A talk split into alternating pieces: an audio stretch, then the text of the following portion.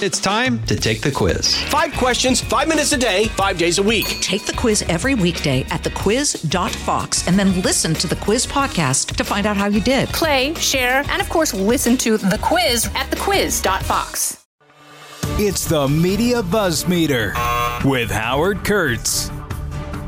We have a lot of serious stuff to get to on this Friday. Hope you have a good weekend coming up. And yes, we are actively working on Media Buzz for Sunday morning. But I'm going to start with Goldie Hawn. Why? Because I've always liked Goldie Hawn, going back to the days of Laugh-In. Some of you younger listeners may not have heard of that uh, comedy program. Uh, and, you know, many of the movies she's done since then. She is now revealing that she was once touched by an alien. Yeah, I had the same reaction. Um, she said this happened when she was in her 20s. She's now 77. How can Goldie Hawn be 77. Um, it, she was living in California. She went outside her door. She looked up at the sky, at the stars, and said, Are we the only planet in the whole wide universe that has life on it? She called out to any aliens who might be listening, saying she knows we're not alone. I'd like to meet you one day. Four months later, she's settling down for a nap in a friend's car. I don't know, was she homeless at that time? Uh, she was working as a dancer. She heard a high frequency in her ear. She saw, I'm quoting here, folks, don't blame me, three triangular shaped heads that were silver, tiny little nose, and a slash for a mouth. They were pointing at me. She says she couldn't move, but the aliens touched me, and it felt like the finger of God. The most benevolent, loving feeling. Well, since she was settling down for a nap in the car, maybe this was just a dream, which might be the logical explanation. But, uh, you know, good for Goldie for unburdening herself of this after half a century. Hey, remember I talked the other day about, you know, that tragedy that was averted when an off duty pilot tried to shut off the engines in mid flight? Um, not sure I mentioned a fairly key detail, which was he later told police he was on psychedelic mushrooms, uh, had taken it 48 hours earlier, uh, as well as sleep deprivation, and he had other problems too. And he's since been arrested. But Joe Emerson is his name. But my advice is if you're going to fly a plane or drive a car, don't take psychedelic mushrooms. Psychedelic, I'm sorry. All right. You know, I'm still just ripped up over the largest mass shooting in the U.S. this year, the one in Maine, 18 people killed by a guy who was an Army reservist. And I'm still just furious that Maine, and I understand, like Maine has a gun culture. A lot of people hunt there. That's fine. Nobody wants to take their guns away. But that there's no red flag law because the shooter, the alleged shooter, um, was committed to a psychiatric hospital for two weeks just this past summer, hearing voices. Wouldn't you think well, so they let him out, and, you know, nobody knows he can get any gun he wants. And he bought or had an AR 15, which has been used in most mass shootings in the last few years. And you know what happened? a Republican congressman named Jared Golden. And he has flipped his position. He says, yes, we should ban assault weapons. I was against it before, but now that it's happened in his backyard, he's for it. And there are other instances of this happening too. Why does it take it happening in your congressional district for people to say we don't need assault weapons? Now, I understand, you know, Second Amendment advocates say it's a slippery slope. Obviously, we once did have an assault weapon ban, lasted 10 years. Congress let it expire, and it's not a panacea. A lot of this has to do with mental health. People are crazy. But it's just such a tragedy, all those lost lives. Um, Joe Biden has a presidential primary challenger. His name is Dean Phillips. millionaire businessman, Minnesota Democrat. He apparently is going to announce this today. Politico says it's such a long shot that some of his colleagues call it a vanity project. Other top Dems privately deem it a midlife crisis. Uh, but it also may be, says this piece, the clearest distillation to date of the undercurrent of discontent with Joe Biden among Democratic Party voters. Now, as I mentioned, he may want to do this in New Hampshire. Biden's not putting his name on the ballot in New Hampshire, but if he goes in other states and suddenly gets a sizable protest vote, well, that may restart the chatter about whether or not the president is strong enough politically to win a second term. All right, story number one. Update you on the war, U.S. carrying out airstrikes today in Syria on facilities used by Iranian forces, trying to ward off more attacks on American forces in the region. Biden administration has sent more U.S. military resources to the Middle East. And this was a retaliation for frequent attacks against American forces over the past 10 days from militias in Iraq and Syria that basically are armed and trained by the Iranians. Defense Secretary Lloyd Austin saying this is these have been narrowly tailored.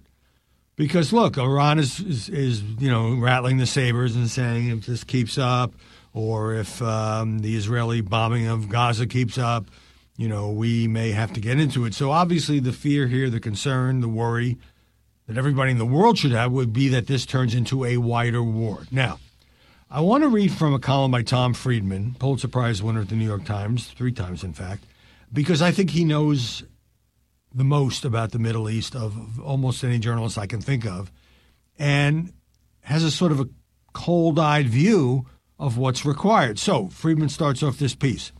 If you care about Israel, you should be more worried than any time since 1967. Back then, Egypt, Syria, and Jordan all attacked Israel in what's called now called the Six Day War. Today, you'll see Israel is fighting the Six Front War. I'm not going to read all six fronts, but um, what he says is Israel cannot win this war alone. It can win only if Israel and the United States can assemble a global alliance. And here's where he uses his powers of analysis to talk about the Netanyahu government. Unfortunately, Israel today has a prime minister, Benjamin Netanyahu, and a ruling coalition that will not and cannot produce the keystone needed to sustain such a global alliance.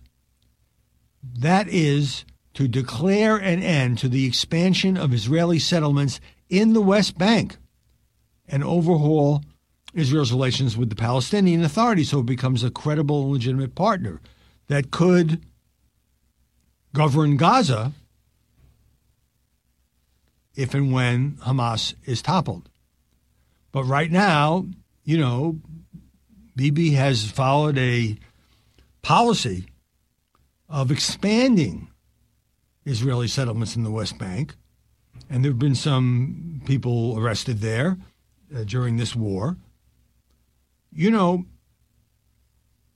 the more Israel says, well, we're going to take more of this land, which it occupied, West Bank and Gaza, as a result of the 67 war. Before 1967, Israel didn't have either of those territories. And in defending itself against the attack by those three Arab countries, it ended up claiming this land. So, you know, Friedman brings up the two state solution. I think it's now farther away than ever, although Personally, I would love to see the Palestinians have a state and the Israelis have their country and some under some kind of peace deal. And asking people to look the other way or asking Palestinians to look the other way as Israel builds these settlements or a settlement kingdom in the West Bank, as Friedman puts it, with the express goal of annexation is strategic, strategically, excuse me, and morally incoherent. It won't work. Israel fighting a full scale war against Hamas in and around Gaza, in which we can now see Hamas still has so much residual capacity that it was able to launch a seaborne attack on Israel earlier this week and fire off more rockets. It's terrifying, by the way, Tom points out, to see how many resources Hamas diverted to build weapons rather than trying to help the economy of Gaza. The Jewish supremacists in Netanyahu's cabinet, in order to win the, the office of prime minister this time around, he had to bring in some right wing politicians, um, began to challenge the status quo on the Temple Mount in Jerusalem, revered by Muslims. The Netanyahu government began taking steps to impose much harsher conditions on Palestinians. This is the first Israeli government ever to make annexation of the West Bank a stated objective in its coalition agreement. I don't think that will happen, but, you know, words matter. And then you have Hezbollah in Lebanon and Syria,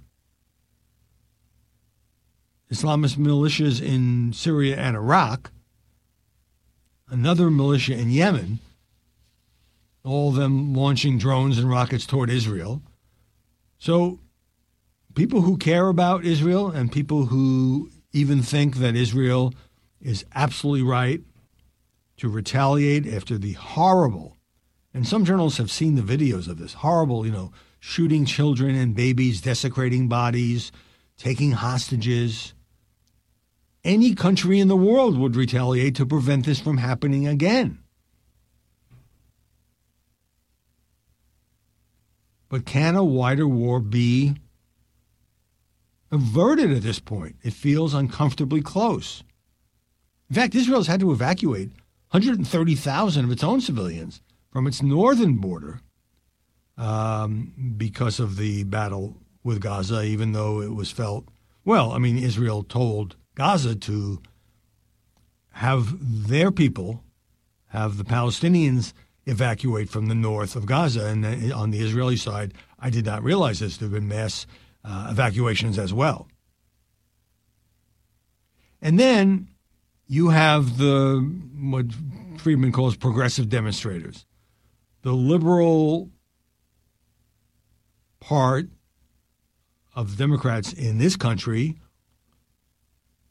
and liberals in other countries who think that all of Israel is just a colonial enterprise, not just the West Bank, and therefore the Jewish people don't have the right to self determination or self defense.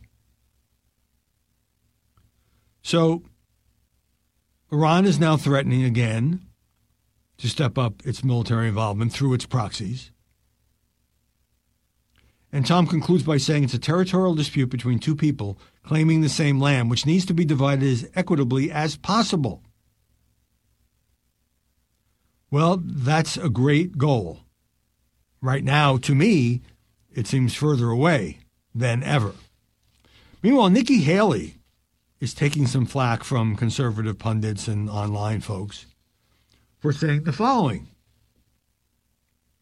Uh, she wants to crack down on speech involving Israel, right here in the U.S. of A. Um, presidential candidate ramping up her rhetoric by saying that she wants to change the federal definition of anti Semitism to include denying Israel's right to exist. Uh, Haley saying you can you can't fight anti-Semitism if you can't define it.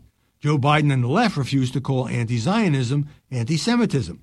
As president, I will change the official federal definition to include denying Israel's right to exist, and I will pull schools' tax exemption status if they do not combat anti-Semitism in all of its forms and according uh, accordance with federal law, adding that college campuses, yes, of course, are allowed to have free speech, but they're not allowed, she says, to spread hate that supports terrorism. Well, of course, first she'd have to get elected to carry this out, but some on the right and maybe elsewhere are viewing this as an unconstitutional, unconstitutional infringement of free speech. Hey, let's pause right there. The buzz meter continues right after this. Precise, personal, powerful. It's America's weather team in the palm of your hands. Get Fox weather updates throughout your busy day, every day. Subscribe and listen now at foxnewspodcasts.com or wherever you get your podcasts. Now, a very related story is is number two. The Democratic Party's years long unity behind President Biden is beginning to erode. Uh-oh. Uh over his steadfast support of Israel in its escalating war with the Palestinians. With, says the piece, this news analysis in the Times, a left leaning coalition of young voters and people of color showing more discontent toward him than at any point since he was elected. Now, I know, of course, what's happening on college campuses, and I know um, the far left of his party, the squad, you know, rooting for the Palestinians, not fans of Israel. But this piece really makes a broader case from Capitol Hill to Hollywood, in labor unions and liberal activist groups, on college campuses, and in high school cafeterias. A raw emotional divide over the conflict is convulsing liberal America, while moderate Democrats and critics on the right have applauded Biden's backing of Israel. He faces new resistance from an energized faction of his party that views the Palestinian cause as an extension of the racial and social justice movements in America. Liberal Democrats are demanding that Biden break with the American policy, which has basically been the American policy since 1948, and call for a ceasefire. Well, we can debate the merits of a ceasefire. It seems to me that it just constrains Israel from fighting back against Hamas and trying to destroy Hamas. Any country on the planet would want to destroy a terrorist group that conducted such unspeakable atrocities on its people. But coming back to what the Times says, we don't really know what the political power is of these Israel skeptics or critics. Biden already struggling with low Democratic enthusiasm. I just saw a Gallup poll that has him down to 37% again. And part of that poll was taken during the Israel Hamas war, which I thought, you know, which I think the president is handling very well, offering rock solid support to Israel, military aid coming soon now that the House is back in business. Um, and I think most Americans support Israel, our only ally in the Middle East and our only the only democracy in the Middle East, but not all. And it's the left wing faction of the Democratic Party. Problem for Biden is he can't afford to lose much more Democratic support, given the economy and everything else. I'll come back to the economy later in this podcast. So, also, as the Times story points out, he is confronting an issue that has no easy middle ground. You know, most controversial issues that, that can be compromised. What should the tax rate be? What should the capital gains tax rate be? Uh, how much money should we give to this or that program? How much more money should we send to the border for tighter security, uh, given the record shattering crossings by migrants? But here, you either support Israel or you don't. You either want a ceasefire or you don't. You either think the Palestinians, I should say Hamas, which of course controls the Palestinians in Gaza, are justified in mounting this surprise attack again with unimaginable atrocities towards civilians, families, children, babies, or you don't. And this dilemma is not going to go away. Story three we're learning more about the new Speaker of the House, Mike Johnson. He's kind of getting it from uh, both sides. So, as I mentioned, and now a lot of newspapers reporting as well, you know, uh, because he didn't get media vetting and because he became Speaker so quickly, uh, he's getting hammered certainly by Dems, many in the media, for conservative social views, uh, for being a leader or one leader of trying to overturn the 2020 presidential election. And now we have people on the far right who also aren't happy with the new speaker. After George Floyd's death in 2020, Congressman Johnson said that Floyd had been murdered and said that his, or suggested that his adopted black son was treated differently than his biological white son. Well, I think it says a lot about Mike Johnson that he did adopt a black boy. And just as most people in America never heard of this guy, they didn't know this about him. And he said after watching the video, the infamous video of George Floyd, he said, and this is again, you know, back in 2020, I was outraged. I don't think anyone can view the video and objectively come to any other conclusion but that it was an act of murder. And I felt that initially, as everyone did, and it's so disturbing, and, you know, the underlying issues beneath that are something the country is now struggling with. And I think it's something we have to look at very soberly and with a lot of empathy. You know, what it's taught me is we now have four other children of our own. And my oldest son, Jack, ironically, this year is 14. And I've thought often through all these ordeals of the last couple of weeks about the difference in the experiences between my two 14 year old sons. Michael being a black American and Jack being a white Caucasian. They have different challenges. My son Jack has an easier path. He just does. They're both handsome, articulate, really talented kids, gifted by God to do lots of things. But the reality is, and no one can tell me otherwise, my son Michael has a harder time than my son Jack is going to have simply because of the color of his skin. So conservatives like the Daily Wire's Matt Walsh is calling these comments by Johnson a full fledged endorsement of the left's racial narrative. It sounds like a lot of common sense to me. And although I didn't know much about the new speaker 48 or 72 hours ago, I have to say he seems to have a deft touch for example, he was on Hannity last night. He was asked about the mass shooting in Maine. He says guns are not the problem. The problem is mental health. That's sort of the standard Republican position.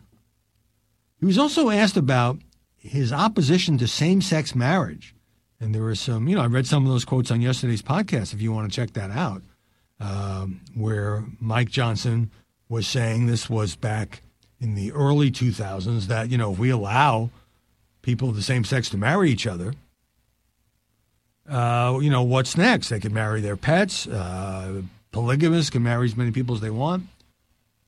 Asked about it last night on Fox, he said, Look, the Supreme Court has ruled on same sex marriage.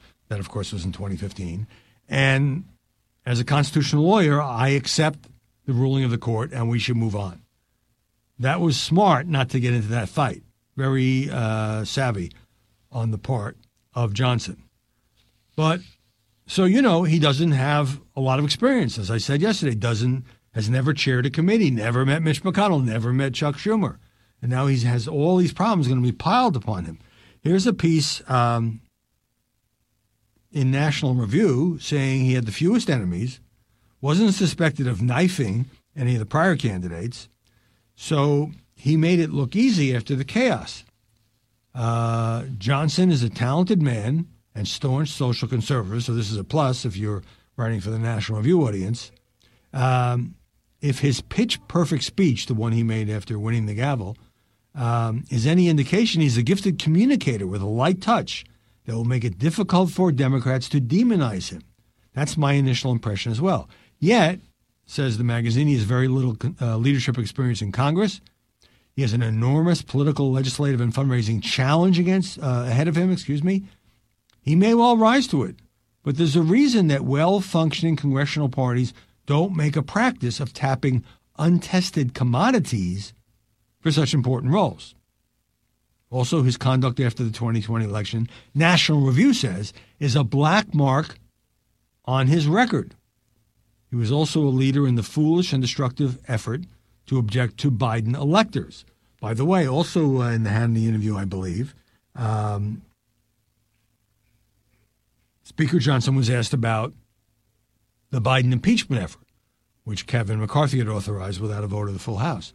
And he says, Well, we're going to follow the facts where we lead, and it looks like it's leading to pretty serious stuff. So he sort of was lending um, the weight of his new office to the impeachment inquiry of President Biden without uh, appearing to prejudge it. So, um, finally, National Review says, you know, Johnson has been very skeptical of uh, funding uh, Ukraine in the awful and bloody war with Russia, but he sounded a little bit more. He's made a little. He's he said things like, "We can't let Russia win," and so maybe there's some room for compromise there. Uh, he'll get a honeymoon period, but you know, basically, he's going to send he's going to face the same problems as Kevin McCarthy. The speaker is dead. Long live the speaker, says National Review. Hopefully for more than nine months this time. All right, number four. You know, we just got some pretty good economic news. U.S. economy in the last quarter, the third quarter, rose at an annual rate of 4.9%. The reason spending by families, businesses, and government accelerated, even though interest rates are rising, so it costs more to borrow money. Uh, Washington Post says the economy's resilience is the product of a strong job market, extra pandemic savings, and it makes it possible for keep, people to keep spending, even though we still have the inflation problem, not as bad as it used to be, and, as I said, rising interest rates. Government hired 214,000 people between July and September. And, and, the reason I'm bringing all this up is every time there's bad news on the economy, it's always a big story. Oh, inflation has doubled. Oh, gas prices are rising. Not minimizing that at all. Grocery prices have been rising too. But when the economy grows at almost 5% annual rate, that's pretty good news for the Biden administration and their um, advocacy of Bidenomics. And Washington Post says it's kind of remarkable, using that word, that the economy is growing so strongly, at least right now, while the Federal Reserve is trying to cool the economy down because it wants to get inflation under control. Remember all that debate about uh, the recession was coming? And yes, we did technically meet the definition of recession, two quarters of negative growth. But the big bad recession that many, you know, top economists have warned about doesn't seem like it's going to happen. I mean, things could change, but not with this growth rate. And yet, this is sort of the same problem he has on the Middle East. Recent CNBC poll Biden's ratings on handling the economy 32% approval. Uh, Biden saying, "I never believed we would bring we would need a recession to bring inflation down," and today we saw again the American economy continues to grow even as inflation has come down. And he said this in a statement. Uh, obviously, he's busy, extremely busy with the Middle East. You know, there's also the uh, UAW strike, uh, United Auto Workers settling with Ford, and now probably have momentum to settle with the other two uh, major American manufacturers. That's good news. Remember when Biden went to the picket line and everybody freaked out because the president had never done that to stand with picketing workers. Hey, let's pause right there. The buzz meter continues right after this. And finally, number five on this Friday, to end on a somewhat lighter note. The author of this Atlantic piece writes The man I am looking at is very hot. He's got that angular hot guy face hollow cheeks, and a sharp jawline. I haven't checked my jawline lately. His dark hair is tousled, his skin blurred and smooth. But I shouldn't even bother describing him further because this man is self evidently hot. Don't worry, there's a larger point to this. The kind of person you look at and immediately categorize as someone whose day to day life is defined by being abnormally good looking. This hot man, however, is not real.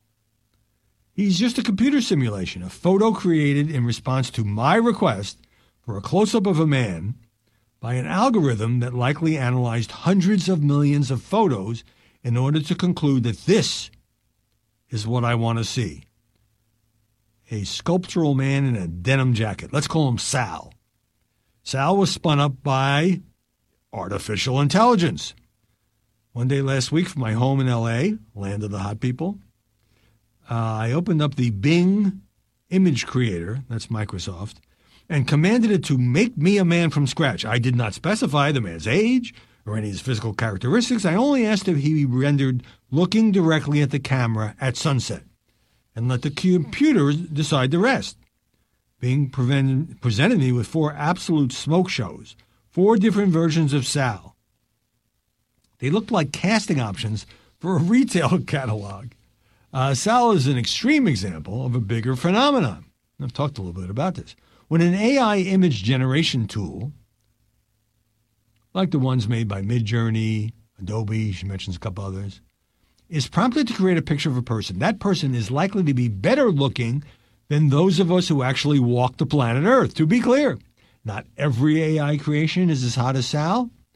I've reviewed more than 100 fake faces of generic men, women, and non binary people made to order by six popular image generating tools, and found different ages, hair colors, and races. One face was green eyed and freckled, another had bright red eyeshadow and short, bleach blonde hair. Some were bearded, some were clean shaven. They had one thing in common, though. Aside from skewing young, most were above average hot, if not drop dead gorgeous. None, hear me now, none was di- uh, downright ugly. So, why is this? Well, she did some research, or the author did some research, excuse me, and came up with various explanations. One is hotness in, hotness out.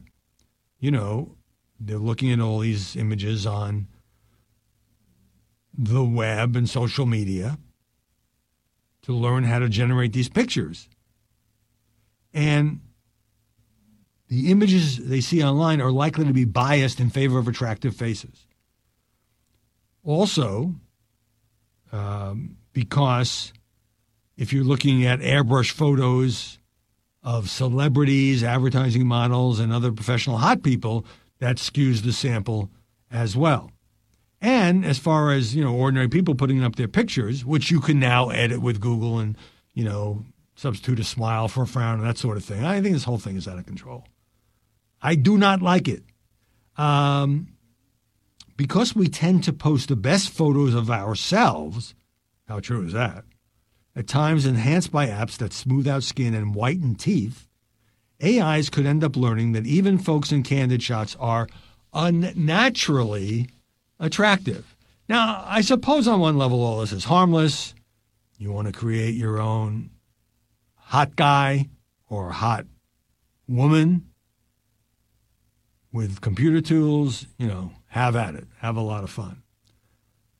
But in a deepening sense, I just feel like we're moving toward an environment in incredibly rapid speed so that even, you know, dumb layman at home can do this, and it's no longer just the province of computer scientists, where we're not really sure if what we're seeing is real. I mean, this might obviously have an impact on politics, on world events. People will believe what they see because, you know, who are you going to believe? Me or your lying eyes?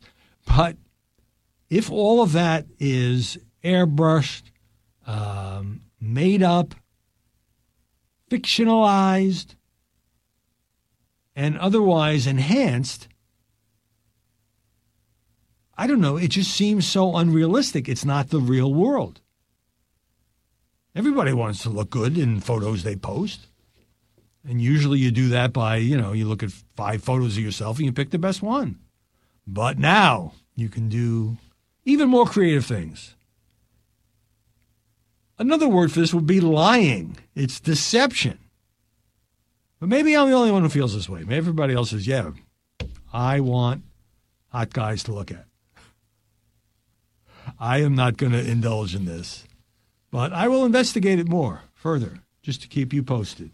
Once again, hope you have a good weekend. Media Buzz on Fox, Friday morning, 11 Eastern.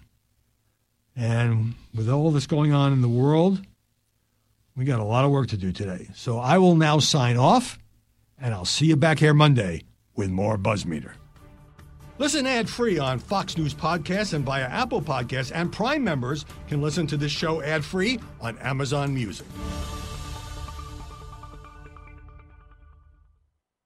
Put the power of over 100 meteorologists and the worldwide resources of Fox in your hands with the Fox Weather Podcast. Precise, personal, powerful. Subscribe and listen now at foxnewspodcasts.com or wherever you get your podcasts.